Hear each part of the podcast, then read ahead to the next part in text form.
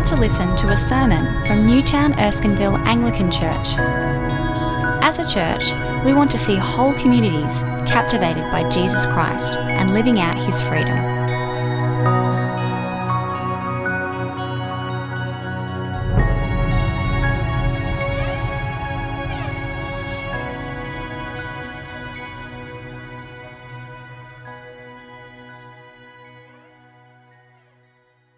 The brother Gaius, whom I love in truth. Beloved, I pray that all may go well with you, and that you may be in good health, as it goes well with your soul.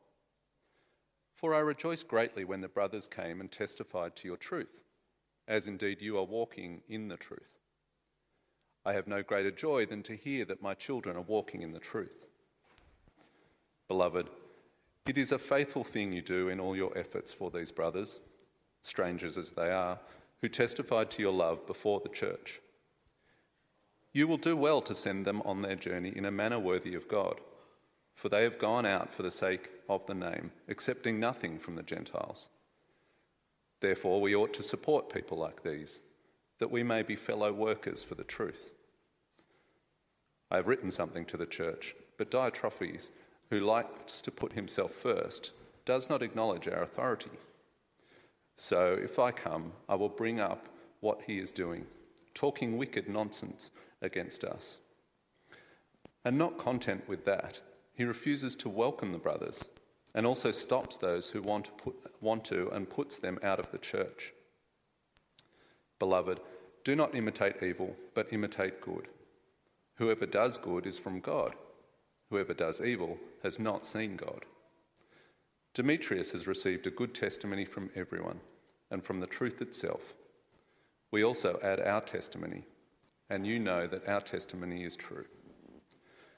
I had much to write to you, but I would rather not write with pen and ink. I hope to see you soon, and we will talk face to face. Peace be to you. The friends greet you. Greet the friends, each by name.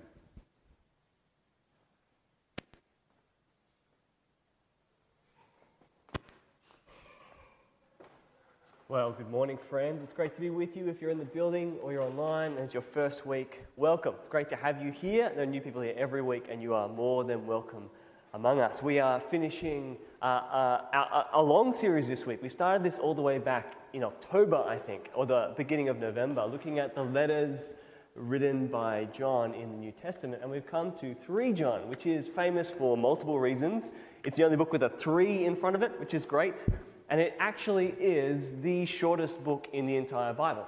Don't let looks deceive you. In the Greek, there are 219 words in this letter, and that's the shortest of anything in the whole Bible. In fact, I sent uh, a text message with, with 100 words last week. So this is just a couple of text messages, actually, in the end, uh, between one friend to another, getting to know one another. It's a really fascinating little book. And what's so interesting about it, I think, uh, is that in 1 and even in 2 John, there's lots of really abstract language about truth and love and God and people and false teachers and good teachers and all these kinds of things, but there is not one name given of any person in 1 or in 2 John, and yet we arrive at 3 John and we see a little letter to a man named Gaius, and two other people are mentioned as well. It's like the, the grounded end to all of John's letters. It's like in this last bit, we finally see all the abstract things actually touch the ground in the real life of a real person with other real people around them. And through all of John's epistles, the two big things that have been mentioned are loving the truth revealed in Jesus and loving brothers and sisters loving the truth revealed in Jesus and loving brothers and sisters. And in 3 John, what we see is that these aren't two different aims, but they're one command about how we do community together.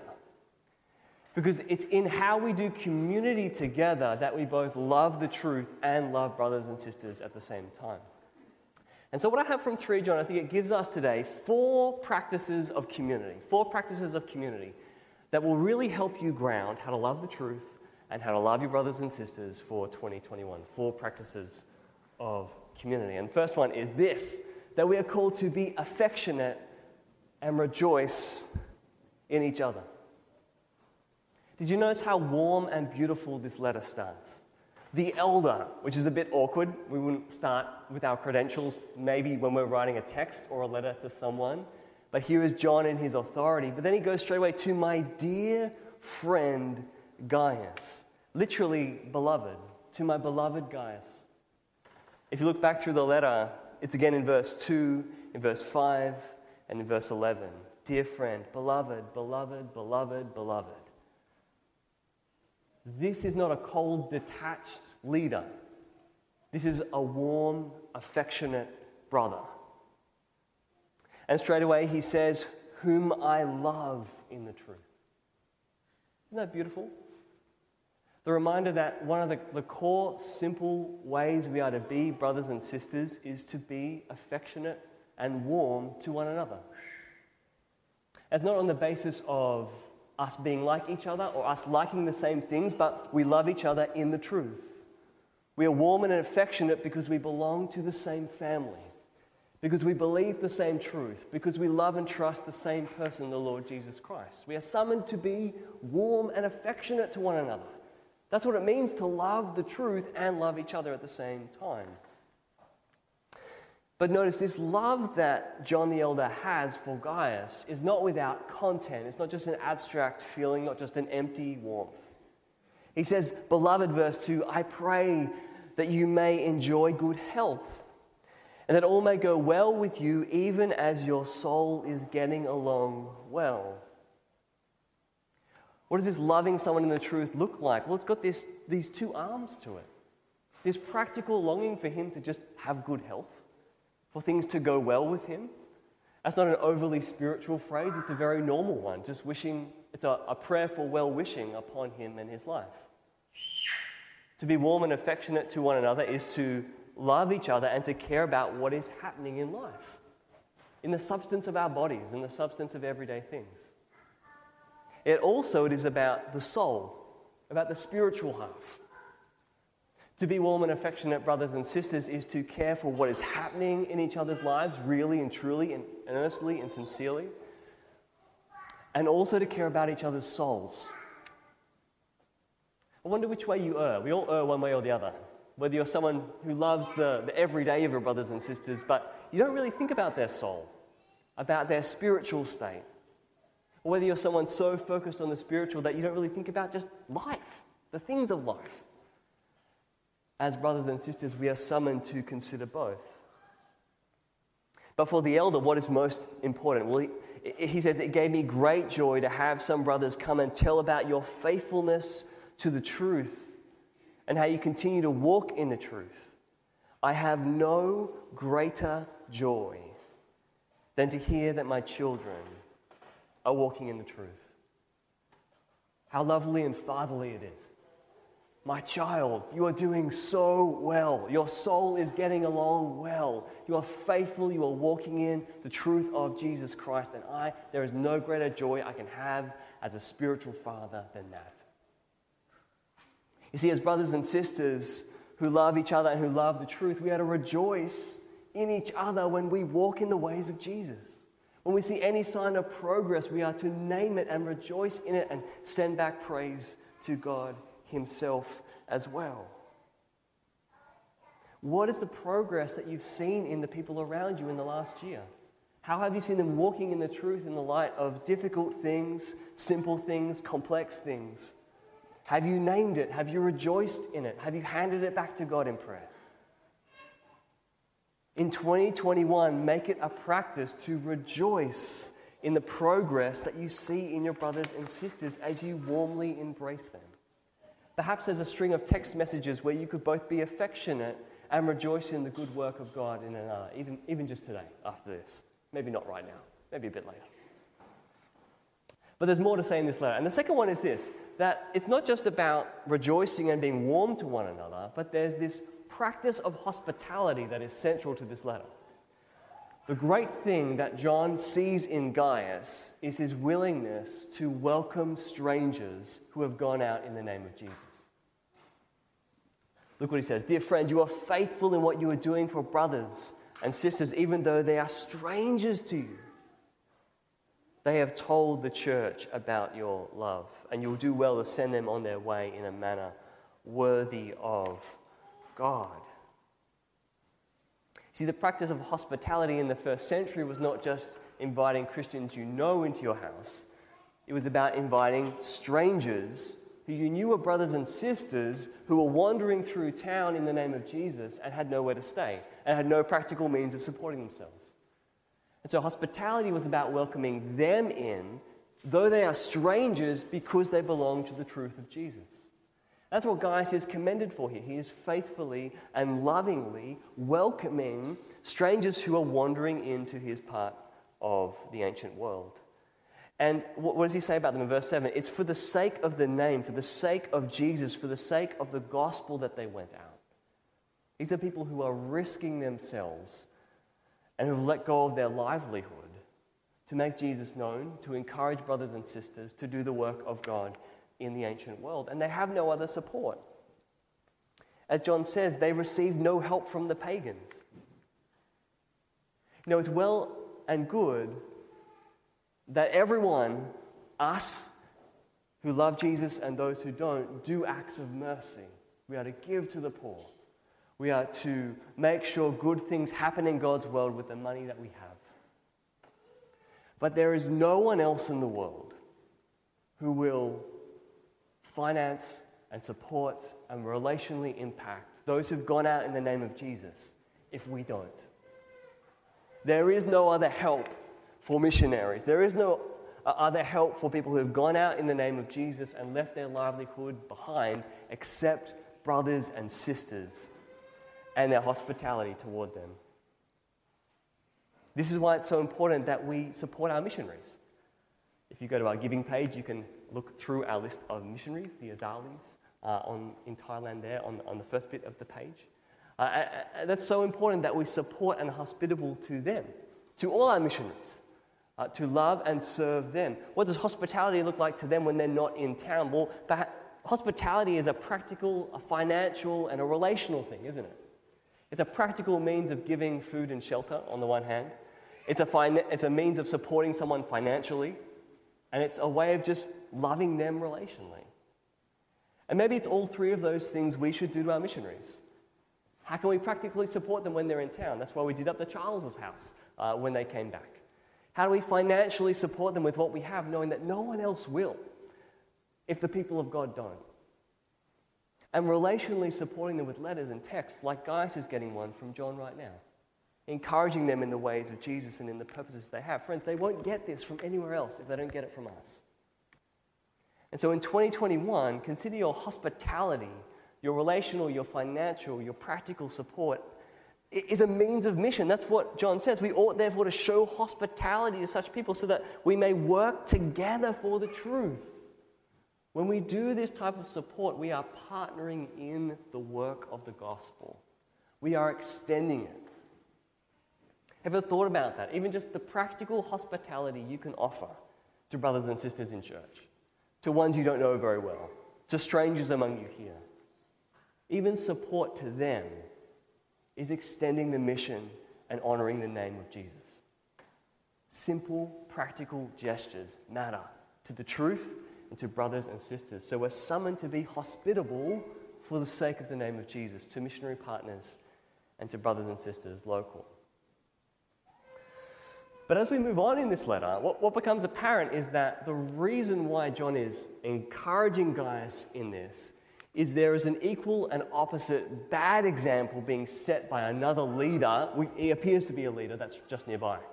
And actually, the, the one command given in this entire letter is in verse 11 Beloved, do not imitate what is evil, but what is good. It's a summons to be an intentional imitator.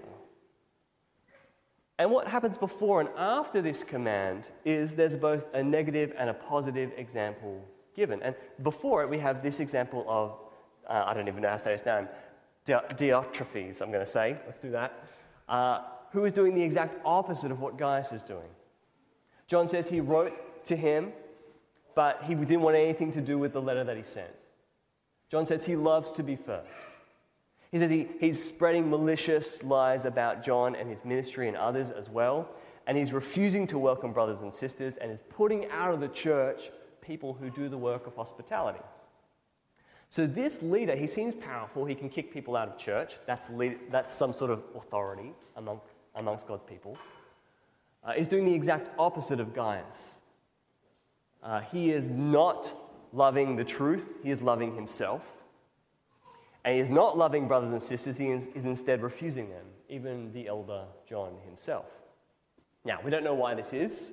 It might be that the wandering preachers are a threat to him and his authority and his status in the community. And maybe John himself is the ultimate threat as the elder, as the person over him. Either way, John says he's going to come and deal with him. But in the meantime, what does he say? Do not imitate what is evil, but what is good. I guess what we're supposed to read into this is that there's a danger for Gaius being led astray by the example of this poor leader and his poor leadership. It's interesting, isn't it? The assumption that automatically Gaius might imitate the evil thing rather than the good thing. That a toxic leader could, by the nature of their presence and their voice and their power, lead him and others down a d- dark and evil path. That's what he says. Anyone who does what is good is from God, and anyone who does what is evil has not seen God. It's interesting because there's an assumption that all of us will be imitators. There will be believers, there will be people in our workplaces, there will be people in our family who we naturally imitate. Imitation is just part of the way we're made. That's why TikTok is such a thing. We love to imitate. I don't know what TikTok is. People make videos and other people copy those videos, uh, make their own. It's kind of like a, a video meme thing. I'm not on it, I don't really understand it. Except the reason, apparently, why it's so popular is that we are hardwired to imitate people.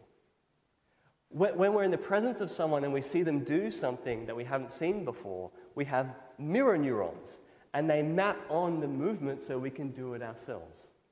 We are hardwired to learn through imitation of others, and that's why things like TikTok are so successful. Uh, and we learn so much of what we do from other people. We will imitate people, the question is, how intentional are you being about it? Because that's what the command is about. Do not imitate what is evil, but what is good. Let me ask you a question Who is it in 2021 who you'd love to become more like? Whose faith in 2021 provides you an example that you'd love to step further into? because of their faithfulness to God in prayer, because of their gentleness, because of their faithfulness to brothers and sisters, because of their ability to suffer so well. You know, all of us in every season of our life need a Christian brother or sister to follow. Need a Christian brother or sister to demonstrate to us what it means to live faithfully, to walk in the truth of the time that we're in, in the season that we're in, with the people we have, with the tasks that are before us. And so, who do you need to intentionally think about imitating? John gives someone to Gaius. Demetrius, he says, is well spoken of by everyone, and even by the truth itself. Jesus and the truth of the gospel speak well of Demetrius. And we also, John says, speak well of him, and you know that our testimony is true. John says, don't follow Diotrephes, follow Demetrius. Follow his good example rather than the evil example of the leader who is way too prominent before your eyes. So, who do you need to imitate in your life, in your family at the moment, in your household?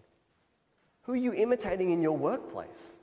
Are you defaulting to someone else's example rather than the example of Jesus? One really practical way is just to have one person in mind, an older saint you know, someone you love, maybe a biography of an older Christian from another time. You want to say, This is the person in the power of God's Spirit as I read His word that I want to become more like this year because I'm going to intentionally imitate rather than unconsciously be dragged along. We are summoned to be intentional imitators in our practice of community. That's how we love the truth and love each other well. Maybe some of us are providers of that example. But the final thing I think we get in this letter, and it's beautiful, it's in 2 John as well, it's just this simple summons to take seriously being physically present with each other. Have you seen how John signed off both of the last two letters? I have much to write you, but I do not want to do so with pen and ink. I hope to see you soon, and we will talk face to face. It's beautiful. I need to write this letter. I need to encourage you into the good and away from the evil. But I would so much prefer to put aside my pen and have a chat with you face to face. His longing is to be with Gaius. His longing is to be in his presence. And in the midst of all the strange things we need to do in the midst of a pandemic, and we're going to need to keep doing them, there'll be times where we have to be digital only, and that's fine and that's good, and it's a loving, faithful way to do church and community together. But the end of these letters has just encouraged me again of just the primacy of being with each other. Because how do we be affectionate and rejoice in each other when we're not with each other, really seeing what's happening in each other's lives? How do you really show the, the warmth of hospitality without that person in your space?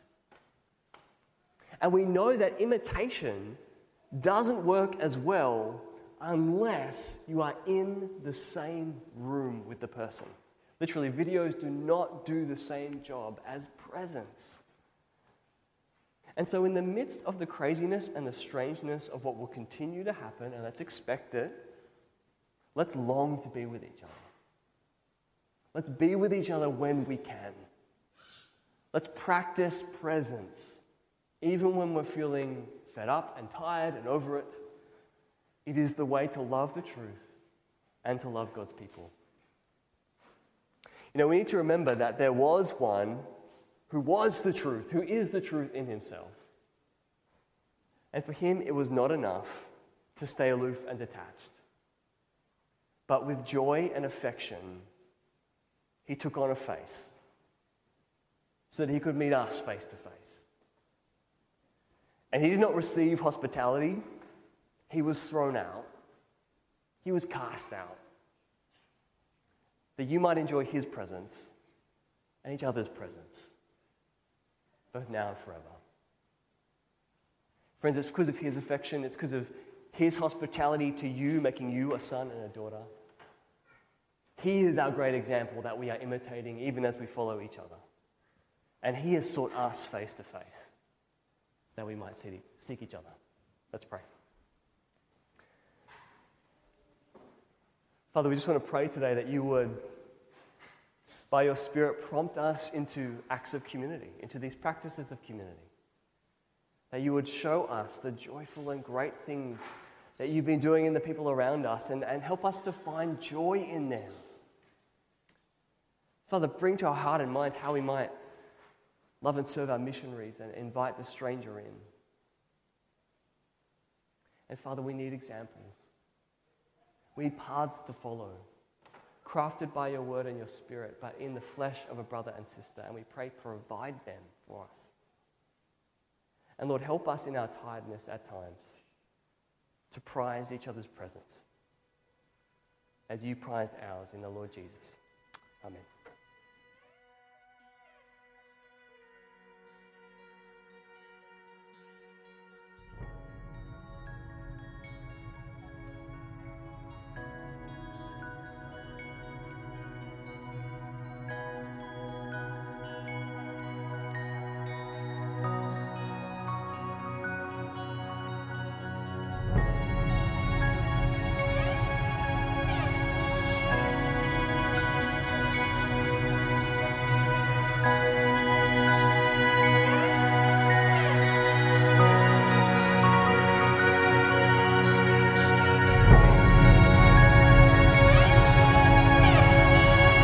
Thanks for listening to the Newtown Erskineville Anglican Church podcast.